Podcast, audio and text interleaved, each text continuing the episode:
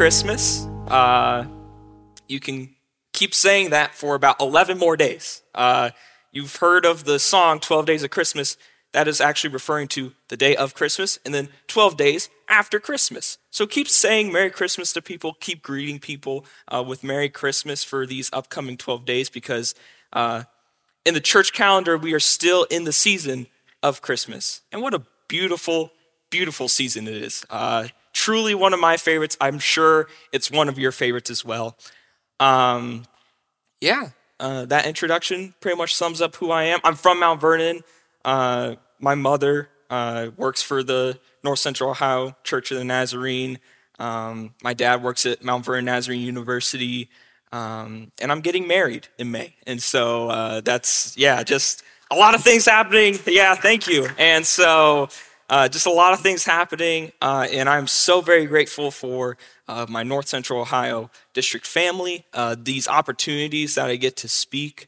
Um, they just uh, have shaped me and molded me into who I am today. And God has used those to help reveal this calling on my life to uh, shepherd people, to uh, help not save people, but point people in the direction of the Savior, somebody who can save, somebody who is able to save. And we're going to talk about him today, obviously, uh, Jesus, uh, Christmas time. Uh, but I first want to start off with this question. And you're going to need to talk to somebody around you. Uh, I don't know if you really like doing that on a Sunday morning. You might not want to talk to anybody around you. But I want you to talk to somebody around you. I'm going to set a timer, give you about five minutes. Nah, let's give three or four minutes, cut it a little short. It's not that difficult a question. Just whatever pops into your mind when I say this one word, this one word, what comes into your mind, share it with a, uh, somebody else. King. What does the word king bring to your mind? An image, a person, a characteristic? What comes to your mind when you hear the word king? So I'll just give you about three minutes, um, and I'm just going to stand up here, uh, drink my water a little bit, and then we'll come back and we'll get going from there. So, what does king bring to your mind? Go ahead. Alrighty, I'm to cut you a little short. I feel like that felt like enough time to kind of get a, a few good answers. So now you're to have to talk a little bit more. I want to know what some of your answers were. So, the word king, what were some of the first things that popped into your mind? Ultimate authority. What was that? Oh, okay. Yeah, prom king. Yeah, yeah, yeah. No, that makes sense. David? Yep. Monarchy? Castle. Nice. Chess. Great one. That's a good one. I didn't think of that. That's good. King of King, Lord of Lords. Yep. Elvis Presley. there we go. That's that's a good one. I, am not talking about Elvis today, but I mean that's a no, that's a really, really good one. Yeah. Yeah. Something about your heritage. There's that that line, that lineage of kings. Yeah, a dynasty almost, if you will. Yeah, so there's plenty of things that we can think of when we hear the word king.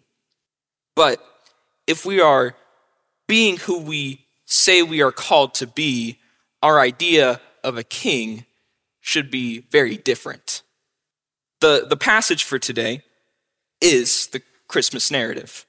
Comes, it's found from in uh, Luke chapter 2, starting at verse 1. In those days, Caesar Augustus issued a decree that a census should be taken of the entire Roman world. This was the first census that took place while Quirinius was governor of Syria, and everyone went to their own town to register. So Joseph also went up from the town of Nazareth in Galilee to Judea, to Bethlehem, the town of David, because he belonged to the house the line of David. He went there to register with Mary, who was pledged to be married to him and was expecting a child. While they were there, the time came for the baby to be born, and she gave birth to her firstborn, a son. She wrapped him in cloths and placed him in a manger, because there was no guest room available for them. And there were shepherds living out in the fields nearby, keeping watch over their flocks at night. An angel of the Lord appeared to them, and the glory of the Lord shone around them, and they were terrified. But the angel of the Lord said to them, Do not be afraid. I bring you good news that will cause great joy for all people. Today, in, in the town of David, a Savior has been born to you. He is the Messiah, the Lord. This will be a sign to you. You will find a baby wrapped in cloths and lying in a manger. Suddenly, a great company of heavenly hosts appeared with the angel, praising God and saying, Glory to God in the highest heaven, and on earth peace to those whom his favor rests. This is the word of the Lord. Thanks be to God. God, I thank you for sending your son. God, I thank you that you humbled yourself to become flesh and blood, and that ultimately you would shed your flesh and blood for this broken world in which we live, for the hope of this world in which we live. Lead us now this day as we celebrate your birth, as we celebrate who you are as our King, our leader, our Messiah, our Savior, Emmanuel, God with us. We thank you for that today. It's in your precious name that we pray. Amen. So, it was mentioned the King David. And I'm, I'm kind of going to backtrack to the Old Testament real quick before I get back into the New Testament, the narrative of the birth of Jesus. Before King David, even, before King Saul, the king before him, there was just the nation of the Israelites. Uh, these Israelites who, you know, they take their heritage all the way back to Adam and Eve, who ate of the tree, were uh, kicked out of the garden, uh, were wanderers, um, eventually leading to uh, Abraham and Sarah, uh, a landless man, a man who had no land, who had no worth, and a barren mother who could not bear children. So, therefore, in that time, she also had no worth. And God works in this, what seems like a irredeemable relationship and this nation of Israel is born. This covenant is made. I will make your descendants as numerous as the stars. What a promise that is uh, to these two people that were probably very hopeless at this time. And so the nation of Israel grew. The, they refer to God as the God of Abraham and Isaac and of Jacob, uh, the, the three fathers of the faith, if you will. And then ultimately, uh, they find themselves captives in Egypt. They're, they're captives, they're enslaved. They're, they're worked so hard and so heavy. And, but God calls Moses, tell Pharaoh to let my people go. And God frees them from Egypt, but then they are landless in the wilderness. They are wanderers and they wander and they wander and they wander and they finally reach the promised land. And God gives them this land. And God came through on God's side of this covenant, this promise. God, God did it. God said God was going to do it, and God did it because God promised it. And that's what God does. God doesn't back out of a covenant that God makes. But being humans, sometimes we can back out of promises that we make. You know, in the wilderness, the people said, we'll, we'll follow the Lord forever because we want God's presence to be with us forever. God, don't abandon us because if you're not with us, then there's no reason for us to be even be here. And so God is with them. But then it comes to this point. We find ourselves in 1 Samuel 18, where the people look at Samuel, the prophet, and say, We want a king. We want to be like all the other nations around us because their kings bring order and they win battles and there's great prosperity and it seems so good. We want a king. We, we want an earthly king. We want somebody amongst us to rule over us. And Samuel's obviously, obviously hesitant. He goes, whoa, whoa, whoa, whoa. Why, why, why do you want that? And they just say, We want a king. We want a king. Samuel goes to God and says, God, these people, they want a king. And God says, If they want a king, give them a king. But this king this king that they want so desperately, will oppress them, enslave them, and be so very greedy with what God has blessed them with. They want a king, and God even warns them it's almost going to feel like you're back in Egypt. This king will oppress you, this king will enslave you, this king will take your strong young men, lead them to battle to death, and take your young women and take them for his own. This king will do these things. And I can even like sense it almost in God's voice. Are you sure you want to do this? Are you sure about that? I know uh, adults in my life have always asked me that. when I told my mom I wanted to be a pastor, she said, Are you sure you want to do that? because there is, you know, a lot of things that come with being a pastor. It's not the easiest job in the world. I mean, if you look at just statistics wise, I say I want to be a pastor, but I see that less and less people are going to church. You go, Will, you're out of your mind. Why would you want to do that? But I know that God has called me to this. But when God says, Are you sure you want to do that? you should probably take a step back and go, Oh, I don't know. Am I sure I want to do that? But the people, the people of God say, We want a king. God gives them a king. God gives them a king. And there's a whole lineage of kings. This lineage that we talk about, this there's Saul, but then there's David and Solomon, and you know, it keeps on going, it keeps on going. And it all seems all right throughout it. It's this relationship aspect. There is always God who is the constant, who is divine, who, who is mediator over everything. And then there's us, and we fall short and we sin. And sometimes we don't live up to our end of the bargain. But God, mysteriously, for whatever reason, chooses to redeem and restore and bring us back into relationship. And there's this cycle that just happens over and over again with the kings and God and the people, and it just keeps on going, keeps on going, keeps on going until finally the prophets come along and they say, Man, this is not good. We're going to lose all this land. We're going to be sent away. And the very thing that you asked for, you're not even going to have anymore. It's going to be taken from us.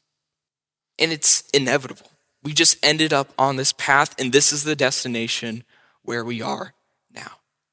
They end up in exile. People are, the word exile literally means to be stripped bare. In the Hebrew, to be stripped bare. And now the people are naked.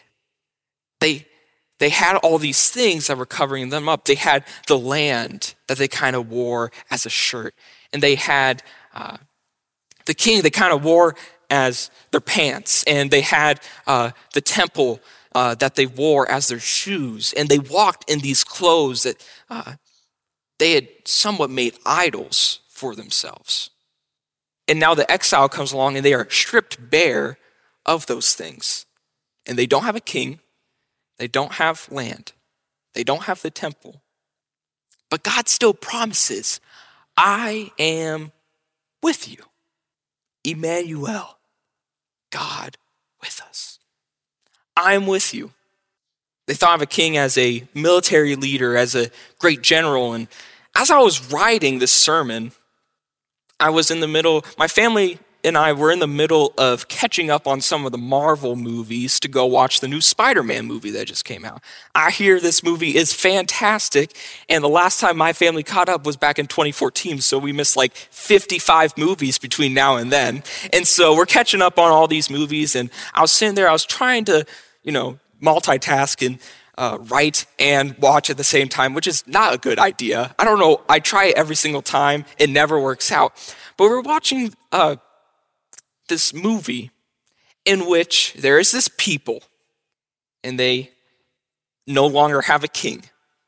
They're being ruled by this dictator, by this evil dictator who just rains death on everybody and crushes anybody that opposes her. And then there is this revolution, this king, Thor, who comes out and has this great power and overthrows her, and the people get away and they are free from this oppression. And all seems good until you watch the next movie and it just all goes crazy and it's not good.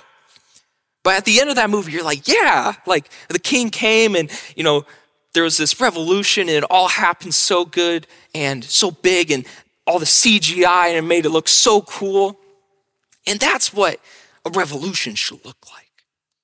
That's what a king should do. There was uh, this certain group of people before the time of Jesus that thought the Messiah that was prophesied in the Old Testament would look somewhat like that sort of king that would lead a revolution where there would be this great battle and they would overthrow the authorities and there would be, uh, you know, this great grand victory. And there would be bloodshed and loss and all the things that come with war. But then we read this story the story that I just read, the story of Mary and Joseph, who were nobodies in the ancient world. They were nobodies. They're from Nazareth. Later in the Gospels, Nathanael asks, What good can come from Nazareth? That's what people thought of it. Nothing good can come from this place called Nazareth. But there's this baby who's born of a virgin lying in a manger. This baby is supposed to overthrow the authorities. This baby is supposed to lead this people into battle. We know Jesus. We can read all about Jesus' life, death, resurrection. We read all about it here. I don't read anything about some great revolution happening. I read about this God becoming man, laying his hands on people and healing them, going out to those that the world hates, like tax collectors, and eating at their houses and saying, Follow me. I guarantee you, the people that thought this Messiah that was going to overthrow the Roman Empire, they thought he was no king at all. What sort of king doesn't lead people into battle? What sort of king is so giving of their time and resources? What sort of king does this? Church, it's our sort of king that does this. And it gives me such great hope that we serve a king that is not some bloodthirsty monster who just wants to send people to hell. But God, in our shortcomings, in our failings, continuously picks us back up and says, I'm redeeming, I'm restoring, I am making all things new. That's the king that we serve. We treat, and I'm guilty of this. Sometimes we, as the church, capital C, which means church universal, treat people outside of the church who we usually generalize as sinners as the enemy of some sorts. And we need to beat them over the head with this book until they come to church, until they get saved, and then finally God can do a work in them. That's not how this works. If we do what we are called to do and be like Jesus, we are out there and we're not just telling them, get your butt in a pew or a seat in a sanctuary. We're saying, let me tell you that there is hope. Let me tell you about this healing that can take place. Let me tell you about the joy that comes in knowing our Savior. I think about all the opportunities that I could have had doing that, spending time with people at a lunch table where maybe they don't know. They just don't know. It's not that they're choosing not to know, they just don't know about this guy named Jesus this triune God who saves. But me and my own insecurities, I pull myself back and I say, I'm just going to wait till God does a work and then I'll step in. I'll step in after God does a work and then I'll be like, oh yeah, you met this God? Man, I've known this God my whole life. Let me tell you more about him. What would happen if we go, I see that you're hurting. I see your pain. I see that your relationship with your family is not what you want it to be. A little side note, my I don't know why, but yesterday my heart was just extremely heavy thinking about my friends who have broken homes this holiday season and how difficult of a time yesterday could have been for them. And it just took a text to a few people saying, I'm thinking of you and I'm praying for you today that God would comfort you in this time. I don't wait for God to do a work and then I interject. I say, God, would you do a work through me? And God doesn't need us to do God's will, but God chooses to use us, church. God chooses out of his grace to use us for the saving of the world. That is a beautiful, beautiful thing. I, uh, I think about my favorite Christmas hymn, Oh Holy Night. What a beautiful, beautiful song. I'm just gonna I'm just gonna read some of the lyrics. And this is the sort of king that we serve. O holy night, the stars are brightly shining. It is the night of our dear Savior's birth. Long lay the world in sin and ever pining, till he appeared, and the soul felt its worth. A thrill of hope, a weary world rejoices, for yonder breaks a new and glorious morn. Fall on your knees. Oh, hear the angels' voices. O night divine. O night when Christ was born. O night divine. O night, O night divine. Chains he shall break, for the slave is our brother, and in his name all oppression shall cease. Sweet hymns of joy and grateful chorus raise we. With all within, let us praise his holy name. Christ is the Lord, his name forever praise we. What sort of king do we serve, church? Merry Christmas. Our king is here. Our King brings us hope. Our King saves. But it's not just for us. It's not just for us, church. If we think it's just for us, we are doing a great disservice. I love this season so much. And I know this might not be the typical Christmas story that you're all used to. But I want to tell you today the good news is, even if you haven't been perfect at doing this, like myself, I'm not perfect at doing this. God says, I'm redeeming you, church. In your shortcomings, I am redeeming you. I am restoring you. A good work is being done. Just open your eyes. Because sometimes when the church doesn't want to listen, when people like us don't want to make room, God goes to the hillside and calls the shepherds out in the field. Let's make room, church. Open our eyes to the things happening around us. Don't just wait for God to do a work, but pray that God will work within you because God wants to. God wants to do a work in you. And you know what God's work brings?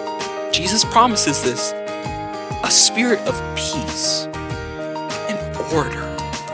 Not a spirit that brings division and destruction and death, but peace